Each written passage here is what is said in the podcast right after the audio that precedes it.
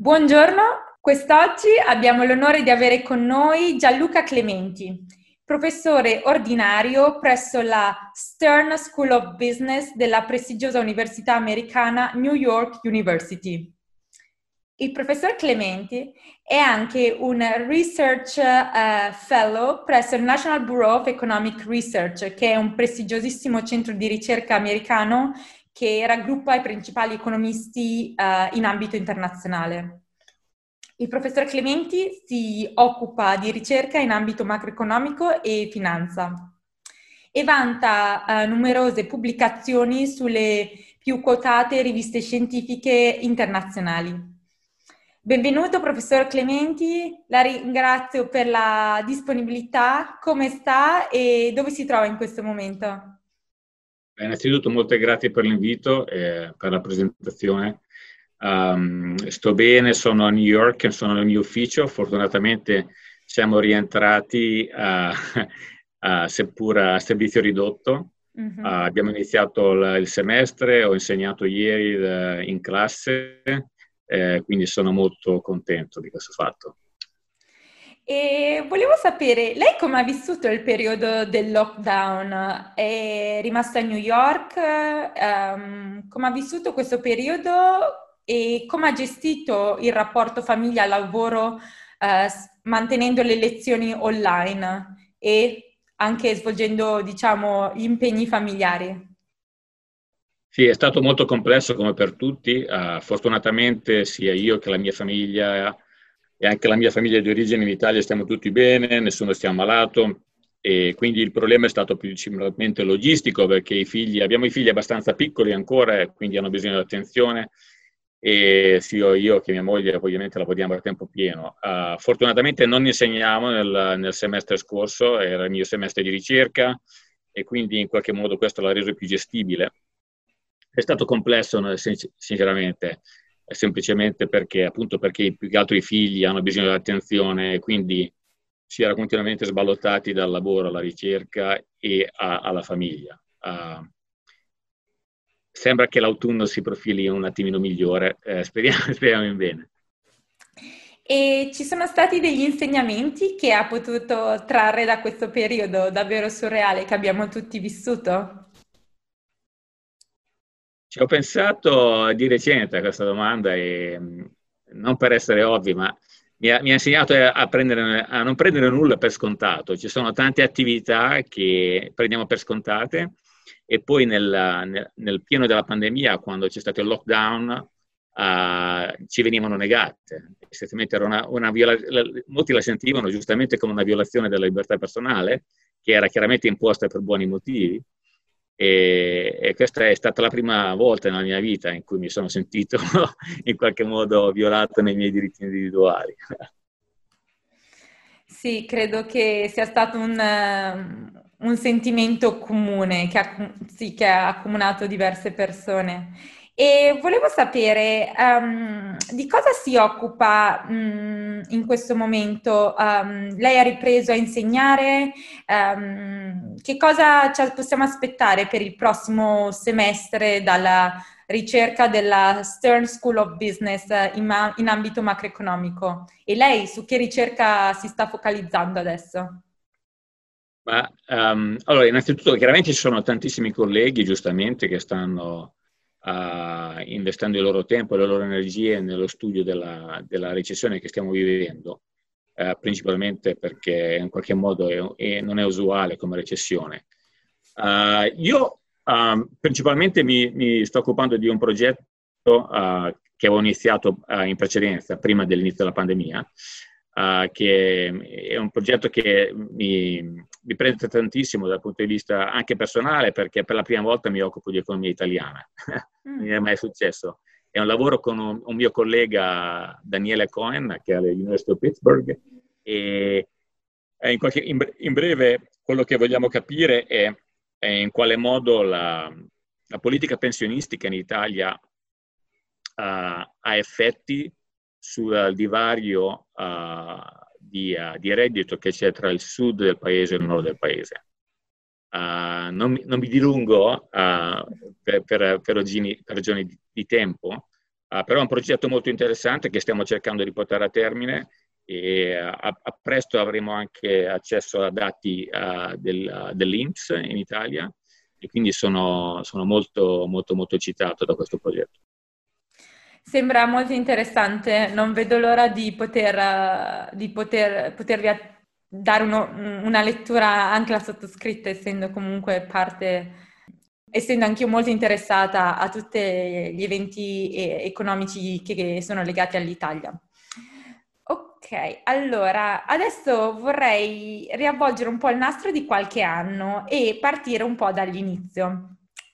Uh, quando lei era giovane, dottor Clementi, volevo sapere qual era il sogno nel cassetto che aveva. Sognava da sempre di fare il professore?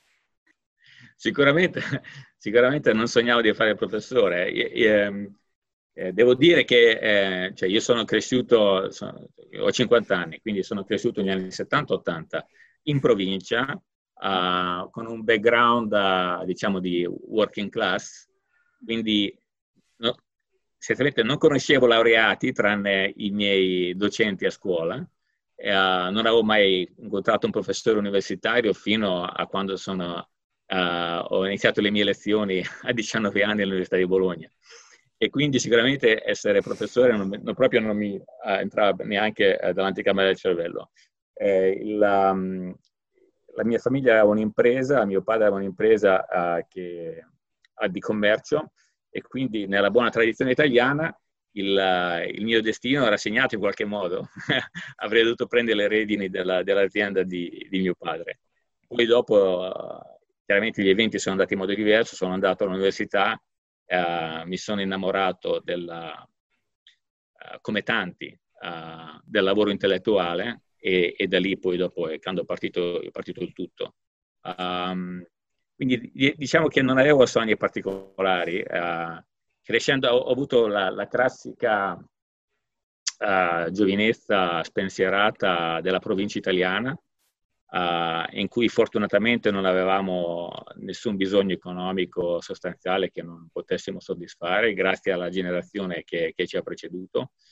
Uh, sono cresciuto uh, giocando a pallone all'oratorio come tanti italiani e non avevo dei grandi sogni fino a quando sono andato all'università in cui uh, ben presto mi sono innamorato di questo lavoro, di questa, di questa professione e quindi da quel momento in poi mi sono impegnato a fondo, a, sin dall'inizio dell'università, per cercare poi di raggiungere questo, questo obiettivo, di diventare un ricercatore.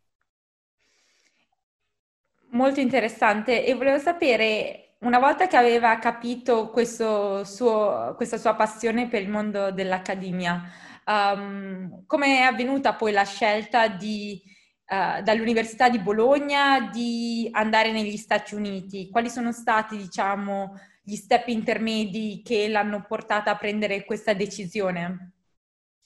Eh, grande domanda. Il, quando io eh, mi iscrissi all'università nell'89, sì. eh, molti sapranno che quello era l'anno del boom demografico di iscrizione all'università. Uh, mi ricordo che solo la facoltà di economia e commercio, presso cui ero iscritto a Bologna, aveva 9.000 studenti e in qualche modo non se lo aspettavano questo boom demografico.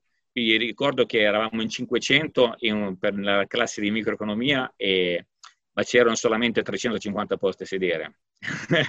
e in quel marasma mi ricordo che il professor Stefano Zamagni, uh, che, che, è ben noto in Italia, eh, che era il mio docente, era convinto che anche in, tra, in quel marasma comunque si potesse uh, solleticare in qualche modo l'appetito, perlomeno di un numero limitato di studenti per, per il lavoro intellettuale, per, uh, per l'accademia. E quindi uh, organizzare degli incontri uh, che ex post erano poi incontri ristretti, in cui lui parlava di, di cosa fa un professore, di come si fa lavoro intellettuale, e quello è stato il punto di partenza. Uh, e poi dopo negli anni, uh, al, all'inizio del terzo anno ricordo che uh, feci la scelta di, dell'indirizzo, e scelsi l'indirizzo economico, e, solamente 20 persone scelsero e, e nei i, i successivi due anni eh, ebbi un'esperienza fantastica in cui mi ritrovai all'università, un'università con 90.000 studenti, di cui 9.000 economia, e noi eravamo in 20 in uno stanzino a studiare statistica, econometria, uh, economia internazionale, era bellissimo. E poi dopo, parlando uh, ogni estate, gli studenti che uh, si erano laureati dalla stessa università ed erano all'estero a studiare tornavano e io li aspettavo per fare loro domande su come fosse la vita nei, nei posti in cui loro studiavano uh, e avere tutte le possibili informazioni uh, su come fare domanda, il, tutto il processo. A quel tempo lì la rete era esattamente agli albori, non c'era nulla eh, sinceramente in rete. E ricordo che tutte le informazioni che avevamo o erano da questi uh, studenti oppure si richiedevano per via posta ordinaria alle università, uh, cose che uh, ai giovani di oggi paiono chiaramente assurde. E quindi uh, poi dopo feci domanda, um, e, i, come, come, succede nel, nel, mondo anglosassone, i miei professori di Bologna mi scrissero delle recommendation letters, che non sono le, le lettere di raccomandazione di, in chiave italiana, ma sono delle, delle presentazioni.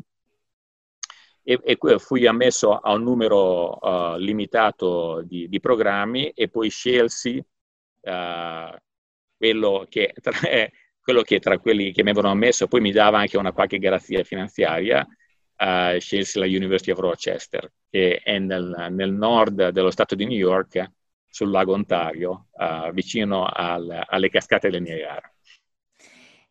Un bel cambiamento dalla ridente Rimini.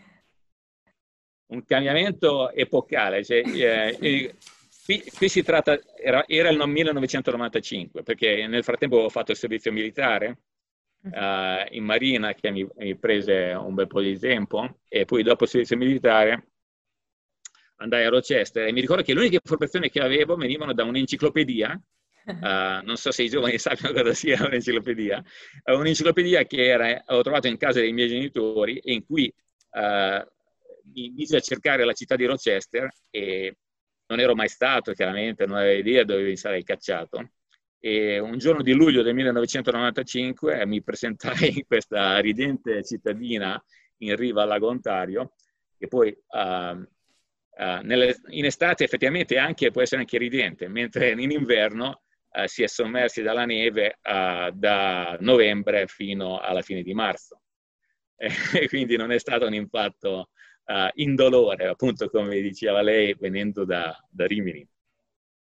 Uh, però, non so, eh, eh, è stata un'esperienza, quei cinque anni di dottorato che non scambierei con nulla. Eh, molto, molto soddisfacente, sia dal punto di vista sociale e umano che, che dal punto di vista intellettuale. Uh, i, i, cinque anni che mi hanno, mi hanno cambiato la vita in qualche modo. Eh, ci racconti allora un episodio di quel periodo che uh, davvero l'ha segnata per uh, tutto il resto della vita? Innanzitutto, allora, nonostante il, la città sia così remota, il, il, programma era completamente cosmopolita, cioè uh, nella mia classe avevamo, eravamo in 25 eravamo, e 24 erano stranieri, c'era un americano solo che si definiva poi texano, non voleva essere chiamato americano perché dice era texano. e, e il, chiaramente anche il corpo docente, come sanno tutti quelli che hanno frequentato l'università americana oggigiorno, il corpo docente era tutto di, di stranieri e quindi eh, dal punto di vista intellettuale molto molto stimolante, è una, una esperienza molto stimolante. E quello che mi ha sconvolto sin dall'inizio, come sconvolge penso tutti gli studenti europei, soprattutto italiani, quando si recano negli Stati Uniti, il livello di vicinanza proprio che si ha tra gli studenti, soprattutto gli studenti del dottorato e, e, e i docenti. Eh, ci si arriva, pensando al rapporto classico docente-studente in Italia, e si, si rimane basiti um, no, perché c'è una, una uh, c'è una volontà appunto di stringere un rapporto personale molto stretto sin dall'inizio, si viene trattati a pari uh, dai docenti sin dal primo anno. Uh, questo mi sconvolse, e, chiaramente dal punto di vista positivo, e, e, poi dopo mi accompagnò per il resto diciamo, della, mia, della mia carriera accademica. Uh, un altro mi, un altro fatto che mi, mi sovviene sempre era il livello di competitività che c'era nel programma. Era assolutamente competitivo, nel senso che la, la performance degli studenti veniva monitorata in tempo continuo, essenzialmente ogni sei mesi mi ricordo che ci, si trovava una lettera, nella, c'era una lettera di carta quel tempo, non, non si mandavano gli email, cioè c'era l'email ma non, quella, quella, informazione veniva per carta e, e c'era lo stipendio a cui si aveva diritto per il semestre successivo. E, questo, e lo stipendio veniva cambiato all'inizio a, a, seconda dei voti negli esami, poi una volta terminati gli esami a seconda del progresso che lo studente faceva nella tesi. Uh, quindi una, un, un, ambiente anche molto stressante dal punto di vista. Dal punto di vista. Sì, molto legato alla performance, monitorata continuamente. Monitorata continuamente. Uh, e poi, cioè, chiaramente questo, perché probabilmente il, gli incentivi erano particolarmente forti in quell'università, poi però l'esperienza che ho avuto come docente negli anni successivi mi ha, ha dimostrato che simili livelli di competitività poi esistono anche uh, nelle altre università. Eh, volevo sapere allora, che cos'è che la spronava in quel periodo, eh, in quegli anni particolarmente difficili di gavetta e di altissima competitività, soprattutto poi anche guardando l'aspetto della, mm, lo, del luogo in cui stava Rochester, quindi cos'è che la spronava sempre ad andare avanti e a tenere duro in quel periodo? Sì, eh, c'era anche, anche, lì le informazioni venivano da, dagli studenti più avanti nel corso e dagli studenti che, uno, che, già, uh, che avevano già finito il dottorato e, e, ben presto, una volta entrati nel programma, si aveva idea di quali fossero i, i, i possibili uh, risultati di, di, una buona tesi. Uh, effettivamente, cioè, negli Stati Uniti c'è un mercato accademico del lavoro, del mercato del lavoro accademico, che è anch'esso molto competitivo e quindi gli studenti che uh, riescono a scrivere una buona tesi di dottorato, poi dopo, uh, con circa sei mesi di anticipo rispetto alla conclusione degli studi, entrano in quello che si chiama il job market accademico, il che significa che uh, mandano domande di assunzione presso le altre università, assunzione come assistant professor, che è l'inizio della carriera accademica. E poi, una volta mandata questa, questa domanda, uh, si viene invitati per un, una, un, colloquio e in caso di esito positivo del colloquio si è invitati per un seminario presso la sede dell'università e in caso di uh, esito positivo di quella visita poi uh, vengono fatte delle offerte di lavoro e quindi questo processo diventa eh, evidente, diventa chiaro ben presto nella carriera di uno studente di dottorato e quindi gli incentivi sono fortissimi. Si sa che uh, potendo, avendo la possibilità di scrivere una buona tesi, poi dopo si hanno questa, questa possibilità che chiaramente gente eh, che opta per un dottorato uh, dà un valore altissimo, cioè quella di diventare un ricercatore professionista in un'università di livello, non solo negli Stati Uniti oggigiorno, ma eh, chiaramente in, in tutto il mondo. E lei dove ha ricevuto allora l'offerta di diventare um, professor assistant a, a, seguito del suo dottorato? Il mio primo, uh, il primo, il mio primo lavoro fu a Carnegie Mellon University, uh-huh. che è un'università di, di, Pittsburgh in Pennsylvania. Ebbi anche altre offerte, però la, la, la, l'università migliore, l'offerta migliore sicuramente era quella di Carnegie Mellon e quindi um, poi dopo nel, nell'anno 2000 mi spostai una volta finiti gli studi, che, che durano cinque anni, mi, mi, spostai a Pittsburgh e presi servizio come assistant professor a, a Carnegie Mellon, che è un'università molto famosa soprattutto nelle, nelle scienze, in ingegneria che, e, e, e, anche in informatica, ma anche una, una business school che oggigiorno si chiama Tepper School of Business, che è molto quotata. E quindi presi servizio uh, in quell'università nell'anno 2000. Quindi una, una volta eh, diceva, diciamo, poc'anzi che il periodo di dottorato è molto stressante. Beh, se è possibile, poi dopo il, peri- il, periodo iniziale della carriera accademica come assistant professor è ancora più stressante. è ancora più stressante chiaramente perché il contratto che si ottiene all'inizio è un contratto a tempo determinato e all'inizio è un contratto di tre anni, rinnovabile per altri tre, E poi alla fine di, di questi sei anni, oggigiorno possono diventare fino ad otto, uh, si viene valutati per la cosiddetta tenure, dove la tenure è essenzialmente l'attribuzione del contratto a tempo indeterminato. E, e quindi quegli anni sono molto, molto, molto stressanti perché si deve riuscire a scrivere uh, you know, dei, dei lavori che possono poi dare adito a pubblicazioni di alto livello, perché la decisione della tenure si basa unicamente sulla qualità delle pubblicazioni, uh, la qualità della ricerca che si è prodotti. Ecco quindi che quegli anni, quegli anni lì furono anche questi anni di, di lavoro molto intenso e anche di, di, stress notevole, come chiunque abbia fatto lo stesso percorso potrebbe, potrebbe testimoniare. E visto che appunto il mondo accademico americano è così competitivo, qual è stata secondo lei la caratteristica che l'ha contraddistinto rispetto agli altri per continuare in questo percorso e per poi arrivare alla New York University Stern School of Business? Ma, cioè, uh, chiaramente ci, ci, vogliono delle qualità intellettuali, chiaramente quello lì è ovvio.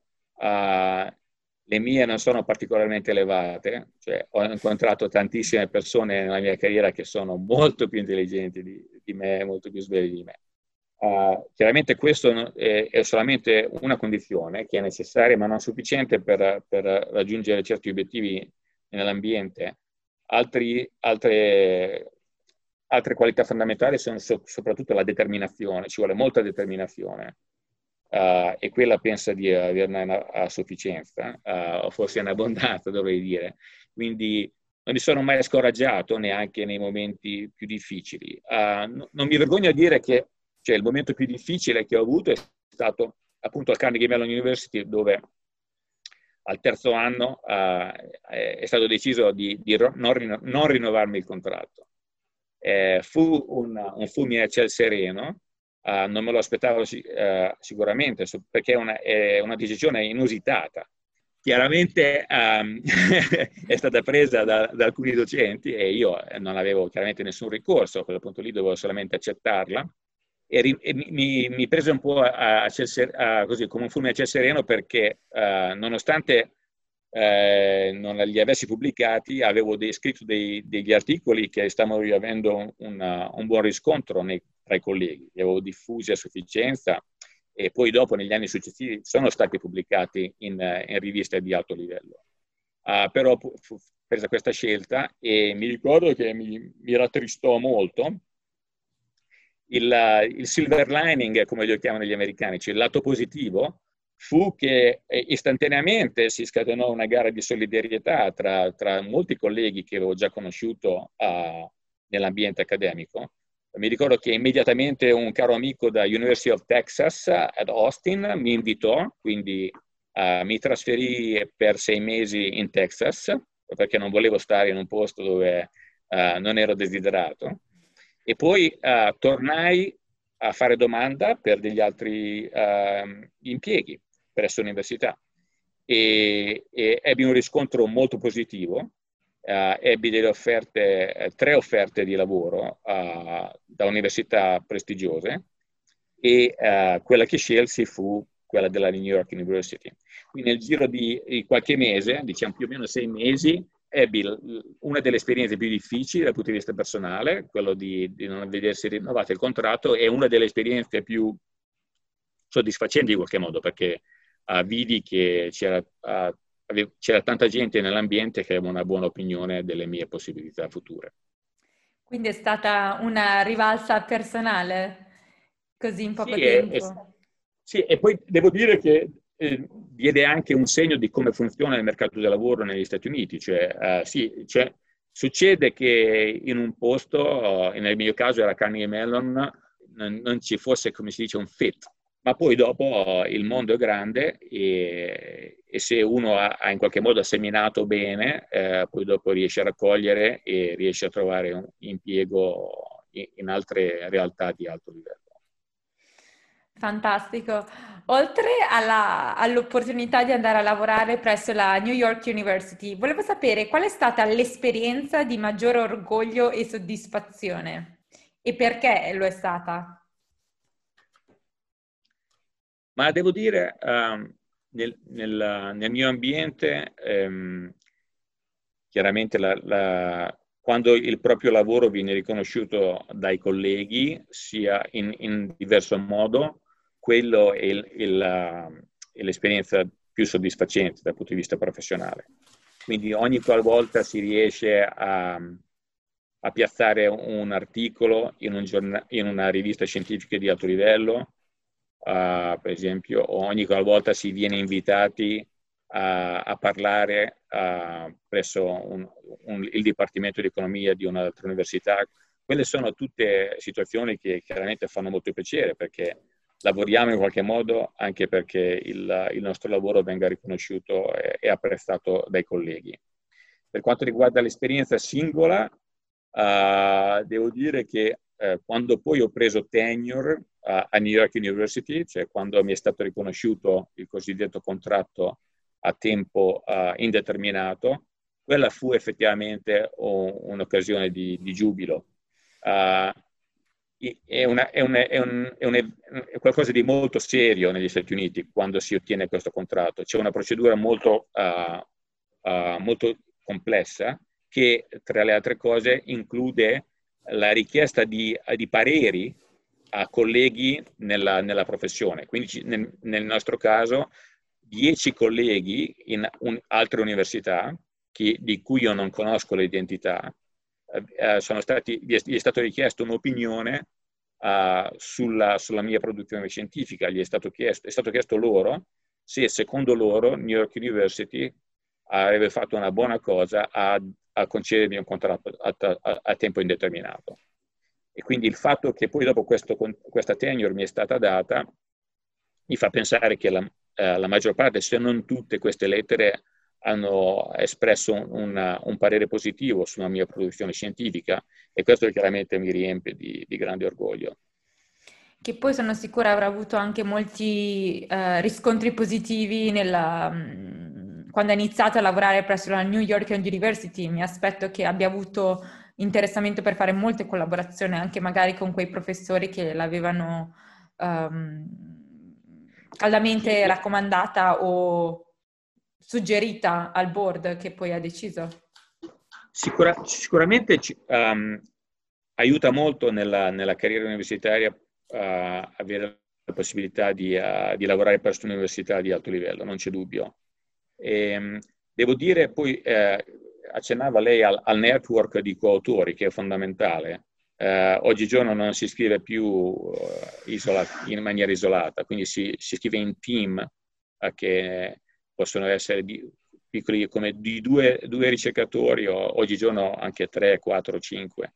Quindi formare questo network è fondamentale e io ho avuto la fortuna di, di lavorare con, uh, con, gente veramente di, di alto livello con, da cui ho imparato tantissimo.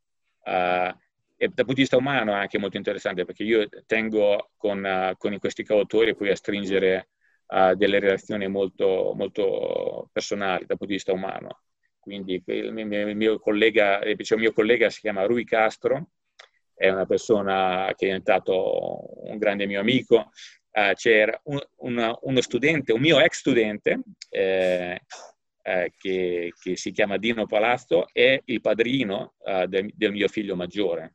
Quindi è partito dal mio studente uh, di dottorato, ha fatto la tesi con me, è diventato il mio coautore e poi uh, siamo diventati così amici che uh, è, è il padrino di battesimo di mio figlio. Quindi da un rapporto professionale si può andare oltre uh, sulla, sfera, sulla, sfera, più personale. Appunto su questo tema voglio chiederle com'è stata l'integrazione a New York? Uh, si è legato particolarmente a un gruppo di italiani oppure ha cercato di mantenere un network più internazionale? Buonissima domanda. Devo dire, sono innamoratissimo di New York, eh, nonostante la, durante la, la, pandemia non fosse il, paese, fosse il posto migliore in cui vivere, sono tuttora innamorato della città. E um, devo dire che, uh, nonostante no, mi trovi benissimo chiaramente con i miei connazionali, uh, ho un network uh, molto cosmopolita di persone qui a New York. In qual- ruota in qualche modo come per tutti attorno al lavoro e attorno ai figli, quindi le persone con cui mi trovo o le conosco sicuramente per, per questioni professionali, uh, quindi ruotano attorno all'università, oppure perché sono i genitori e gli amici dei miei figli, per esempio. E comunque eh, è gente, cioè New York chiaramente come ben noto è molto cosmopolita come città e quindi ho, annovero amici e conoscenti uh, di origine un po' molto variegata. Uh, non ho uh, una, ben definito network di italiani. Chiaramente ho degli amici molto cari italiani con cui mi vedo, mi sento, però non sono mai alla ricerca spasmodica del, del, del, del circuito degli italiani, cioè, che ce ne sono tantissimi chiaramente qui a New York. Capisco. Uh, passiamo adesso a un altro tema, più di riflessione personale su questi anni di carriera accademica che ha compiuto fino adesso. Volevo sapere um, che cosa hai imparato da um, questi 25-20 anni di, um, di, mondo accademico e cos'è che avrebbe voluto sapere uh, a 20 anni, quando ancora stava studiando all'università? Queste sono domande fondamentali, sono difficili. Um, onestamente, un fattore uh, che secondo me è fondamentale, che, è, che ho imparato solamente uh, in tarda età, ha a che fare con la ricerca spasmodica della perfezione.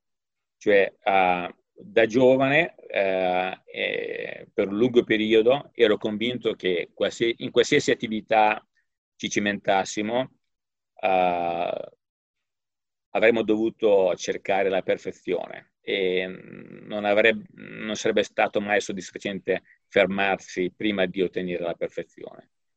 E molti sorrideranno a sentire queste parole perché in qualche modo può sembrare un po' infantilista come, come approccio, però sono convinto che c'è tanta gente che passa la vita cercando la perfezione e invece con gli anni, con la maturità, quello di cui sono accorto è che chiaramente mi sono accorto di qualcosa di, di, fondamentalmente semplice che però mi sfuggiva negli anni più giovani, che mi, mi sono reso conto che il, il, tempo è limitato e c'è una miriade di, di, attività in cui vale la pena cimentarsi, c'è una miriade di persone con cui vale la pena confrontarsi e quindi se si cerca sempre la perfezione in qualsiasi attività, poi dopo il costo che se ne paga è che il numero di, vita, di attività in cui ci si cimenta uh, in qualche modo è troppo basso, il numero delle persone con cui ci si, si, interagisce è troppo basso e si viene a perdere dal punto di vista personale, umano.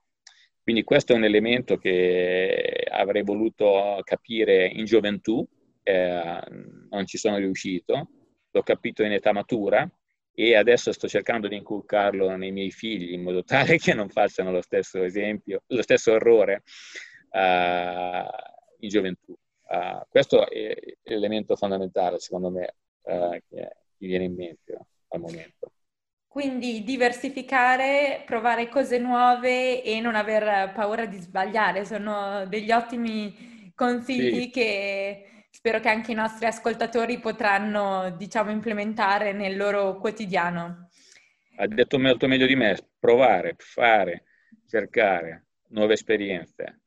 Uh, e, e, appunto si vuole fare, quindi bisogna in qualche modo rinunciare in qualche maniera alla perfezione se si vuole provare a fare tante cose. Ottimo. Vorrei chiederle che cosa direbbe lei a un ragazzo italiano che eh, vorrebbe intraprendere una carriera accademica e che cosa le consiglierebbe se questo ragazzo volesse una, intraprendere una carriera accademica negli Stati Uniti? Uh, questa è una, è, una, è una, buona domanda e, la risposta non è facile perché um, in, in, qualche modo bisogna, bisogna uh, per, per, raggiungere questo obiettivo bisogna muoversi eh, ben presto, no? quindi già ai tempi del, dell'università, uh, uh, anche se vogliamo all'inizio, al, al, al momento in cui si, uh, ci si iscrive all'università, sarebbe opportuno sapere che si vuole intraprendere un lavoro accademico. Perché dico così? Perché um, non purtroppo non tutte le università, non tutti gli ambienti poi danno le stesse eh, possibilità uh, di avanzamento.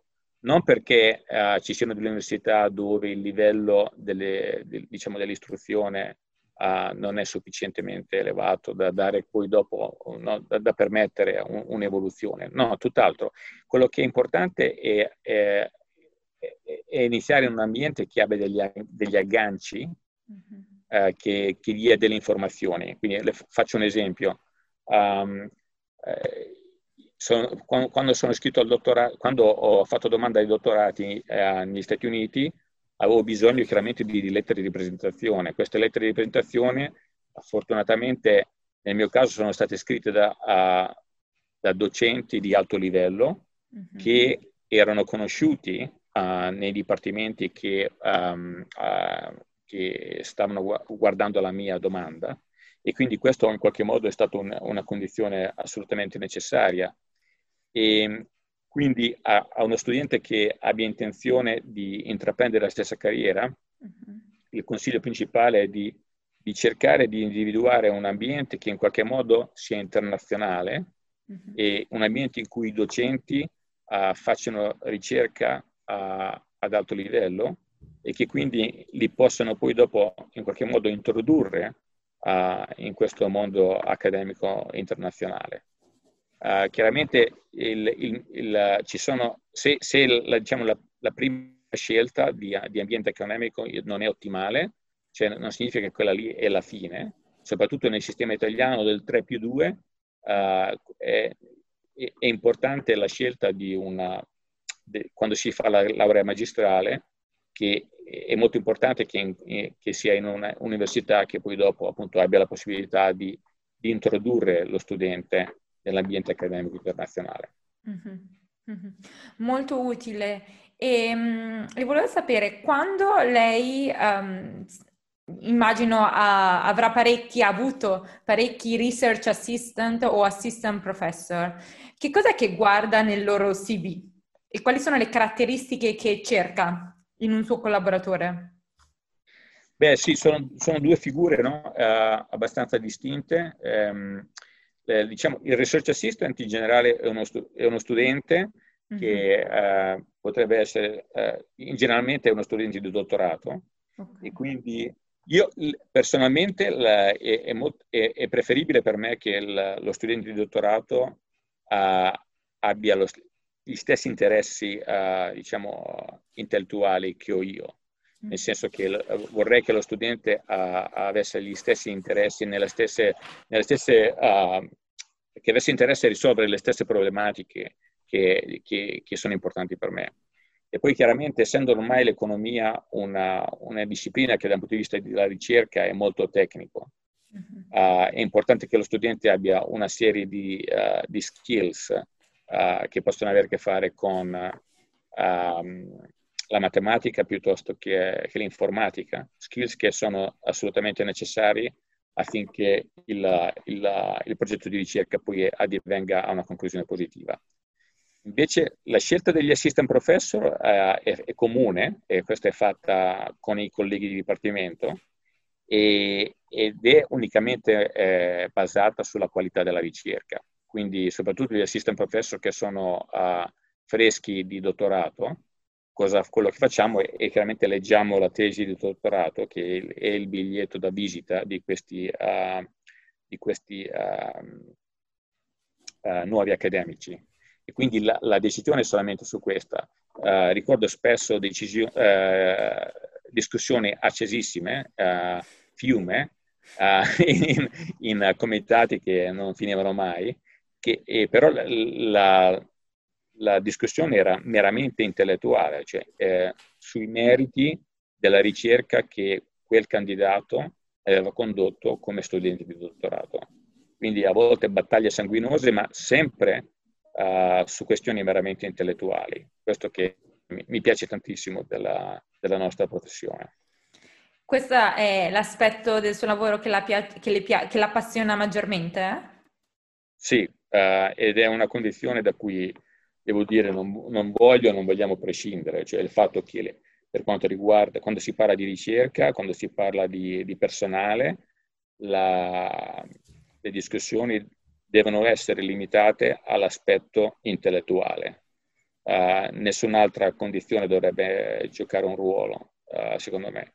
Quindi discussioni assolutamente intellettuali e si aspetta oneste dal punto di vista intellettuale. Uh, questo è fondamentale. Um, visto qua adesso vorrei passare al tema un po' più legato al confronto con l'Italia. Uh, volevo sapere due cose uh, brevemente. Uno, lei come vede il futuro dei giovani in Italia e due, um, come rivoluzionerebbe il sistema scolastico italiano? Lo renderebbe più simile al sistema americano? Sono domande molto importanti. Uh, allora, chiaramente al giorno d'oggi il, il, futuro dell'Italia non appare roseo. Mm-hmm ci sono una serie di, uh, di problemi uh, strutturali dell'economia che i governi degli ultimi 25 anni si sono rifiutati per diverse ragioni di affrontare e quindi il futuro secondo me è abbastanza fosco eh, e non, ha, questo non ha nulla a che vedere con la pandemia, non ha nulla a che vedere con la crisi finanziaria del decennio scorso. Uh, quindi ci sono chiaramente questi problemi strutturali e um, il, e chiaramente chi ne pagherà il costo principalmente sono i giovani. La sua generazione essenzialmente si trova ad essere in, in, in problemi enormi. Um, mi potrei dilungare per ore su questi nodi strutturali. Uno l'ha, l'ha, uno l'ha, toccato sicuramente mm. lei con uh, il sistema dell'istruzione. Mm-hmm. E questo è un qualcosa che in Italia molti non vogliono capire, sono convinti uh, più che altro per provincialismo, che il sistema eh, dell'istruzione italiana sia in qualche modo il migliore del mondo e, e chiaramente non lo è. E, ehm, in, in, cioè, in, in, quale modo eh, lo si dovrebbe migliorare? Secondo me ci sono due, due ritardi fondamentali. Cioè, uno ha, ha, radici lontane e secondo me ha a che fare con il nazionismo. Mm. Uh, in Italia c'è ancora uh, tanta gente che scambia la, la, l'erudizione per cultura. Uh, e, no, ci, quando, quando, parlo anche con le mie nipoti in Italia e, e comunque con i giovani che, che, studiano al liceo e gli si chiede come va a scuola, la risposta che si sente sempre è ah, studio molto, c'è molto da studiare.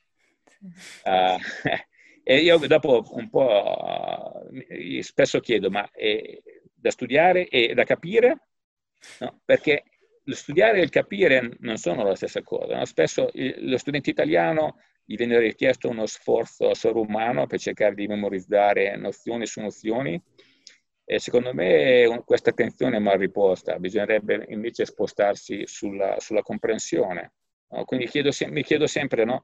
uh, studiare, quando si studia un, um, un critico letterario, lo si studia uh, unicamente per capire cosa quel critico pensasse uh, o lo si studia anche poi per formare categorie intellettuali e, uh, e fornire la nostra critica individuale. No?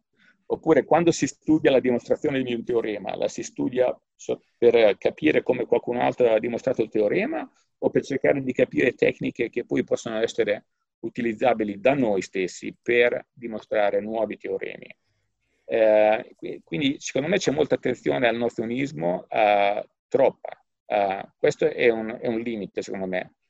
L'altro è, è, più ovvio come elemento che è quello del ritardo nell'adeguamento dei, dei programmi all'evoluzione del mondo. Uh, uh, un, devo dire che in qualche modo mie, la mia visione è influenzata soprattutto dalla mia sorellina che è professoressa di matematica e fisica in un liceo e mi parla di, della difficoltà che si incontra anche a introdurre lo studio della programmazione dei computer, per esempio, cioè informatica. Cioè è, è assurdo nel, nel, 2020 che nella maggior parte, eh, nella stragrande maggior parte dei licei italiani uh, l'informatica non, è, non, c'è, non esiste. Uh, è, è, pazzesco. E spesso uh, sento intellettuali menzionare l'informatica come una tecnica, e una tecnica che, che non dovrebbe tor- uh, trovare posto nei programmi di, di, un liceo, appunto perché è mera tecnica. Eh, mi, fa mi fa ridere una, un'affermazione del genere. E, e, quindi, secondo me, non solo ci dovrebbe dare più spazio all'informatica, ma più spazio in genere alle scienze. Uh, molto più spazio. Quindi uh, queste, queste, sono diciamo, le due connotazioni principali lungo, le quali eh, ci vuole una, uno grosso uh, sforzo riformatore uh, dell'istruzione in Italia, soprattutto per quanto riguarda l'istruzione delle scuole superiori e poi eh, chiaramente anche, anche l'università. Ho capito. Va bene, visto che siamo in conclusione, vorrei farle un'ultima domanda uh, alla quale mi deve rispondere in uh, 60 secondi. uh, visto che lei ha vissuto ormai tantissimi anni negli Stati Uniti, volevo sapere qual è quell'aspetto tipicamente italiano che nonostante gli anni negli Stati Uniti ancora non è riuscito a perdere. È facile. Uh, eh, la franchezza. Ah. eh, la franchezza. Cioè, la, ehm, non vorrei cadere negli stereotipi, però uh, diciamo che in media uh, gli italiani, uh, per abitudine culturale, tendono ad essere molto più candidi, freschi, franchi, immediati quando si interfacciano con altre persone. negli Stati Uniti, che invece l'inter- l'interrelazione interpersonale ha più uno, uno stampo anglosassone, in cui in qualche modo uh, una certa franchezza viene, viene uh, classificata spesso come uh, una mancanza di riguardo per l'interlocutore. E, e, quindi negli anni poi mi sono adeguato, però ci sono una serie di frangenti in cui poi i freni inibitori se ne vanno e il, no, il Gianluca primordiale ritorna e la mia franchezza viene, va, va, in risalto. E quindi spesso poi dopo ho dei problemi eh, perché appunto i miei interlocutori americani non sono abituati a questo livello di franchezza. Tant'è che mi trovo, spesso mi trovo bene con, i, con studenti orientali, soprattutto cinesi, che sono abituati a, a, a, un livello di franchezza e di spontaneità molto simile a quello che cui siamo abituati in Italia. Sì, diciamo negli Stati Uniti poi c'è anche molta politically correctness che sì, mette un po' dei freni a esattamente tu come ti puoi esprimere, ti puoi comportare, eccetera. Esatto, tan- esatto. Va bene, professor Clementi, è stato davvero un piacere averla ospite della quarta puntata di Homo Faber Italia. Ci ha dato davvero degli spunti interessanti e concreti che spero che i nostri ascoltatori potranno mettere in pratica fin dall'immediato. La ringrazio gra- e al prossimo episodio. Al prossimo episodio. grazie a voi.